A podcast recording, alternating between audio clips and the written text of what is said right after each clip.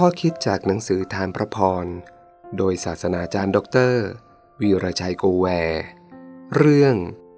คำชมที่ดี กินน้ำผึ้งมากไม่ดีฉันใด แสวงหาเกียรติร่ำไปไม่ดีฉันนั้น จงให้คนอื่นสรรเสริญเจ้า และไม่ใช่ปากของเจ้าเอง ให้คนต่างด้าวสรรเสริญ และไม่ใช่ริมฝีปากของเจ้าเอง สุภาษิต บทที่ 25 ข้อ 27 และบทที่ 27 ข้อ 2 ความต้องการพื้นฐานประการหนึ่งของมนุษย์ทุกผู้ทุกนาม คือ ต้องการการยอมรับ ต้องการให้สิ่งที่ตนทำถูกเอ่ยถึง ต้องการคำชมเชย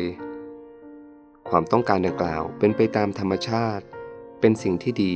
ที่ให้กำลังใจ ครั้งหนึ่ง มีสิทธิพิบาลท่านหนึ่งมาหาผม และเล่าเรื่องทุกข์ใจให้ฟังว่า ทุกครั้งหลังเทศนา ภรรยาจะตำหนิคำเทศนาของเขาเสมอทำให้หมดกำลังใจ วันหนึ่ง ผมพบภรรยาท่าน และถามว่าจริงหรือไม่ที่คอยตำหนิคำเทศนาของสามี เธอตอบว่า จริง แต่เธอไม่ได้หมายความอย่างนั้นจริง เธออยากให้สามีทำให้ดีขึ้น ถ้าชมมากแล้วจะเกรงว่าจะลืมตัว คงจะไม่มีใครมีกำลังใจ ถ้าถูกมองและรับคำตำหนิตลอดเวลา คำชมอย่างเหมาะสม ถูกกาลเทศะ ช่วยให้เกิดพลังใจอย่างมาก อย่างไรก็ตาม ถ้าเราเป็นคนบ้ายอ เที่ยววิ่งหาคนชมเชย จะทำสิ่งใดก็ทำเพื่อรับคำชม ถ้าไม่มีคนชมก็โกรธ น้อยใจ แล้วพยายามสร้างปมเด่น สร้างความสนใจและพยายามยกชูตัวเอง พระธรรมสุภาษิตแนะนำเราให้ระวังโดยกล่าวว่า กินน้ำพึ่งมากไม่ดีฉันใด การแสวงหาเกียรติร่ำไปก็ไม่ดีฉันนั้น และจงให้คนอื่นสรรเสริญเจ้า และไม่ใช่จากปากของเจ้าเอง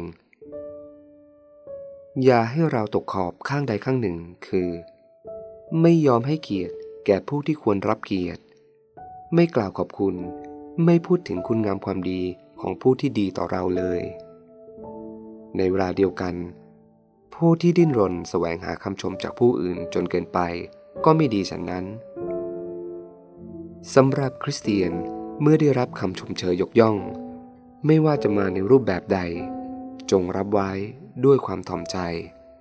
โดยรู้ว่าคุณงามความดีทั้งสิ้นที่เรามี และแสดงออกไปนั้น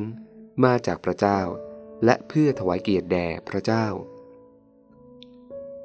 ขอให้เราช่วยกันหาจุดดีในพี่น้องของเรา และพูดให้กำลังใจ แม้ความดีนั้นจะไม่สมบูรณ์แบบก็ตาม อย่างน้อยเขาได้เริ่มต้น และมีกำลังใจที่จะก้าวต่อไป ถ้าเราได้รับคำชมมากๆ ก็อย่าลืมตัว ดังคำพังเพยที่ว่า อย่าเป็นวัวลืมตีน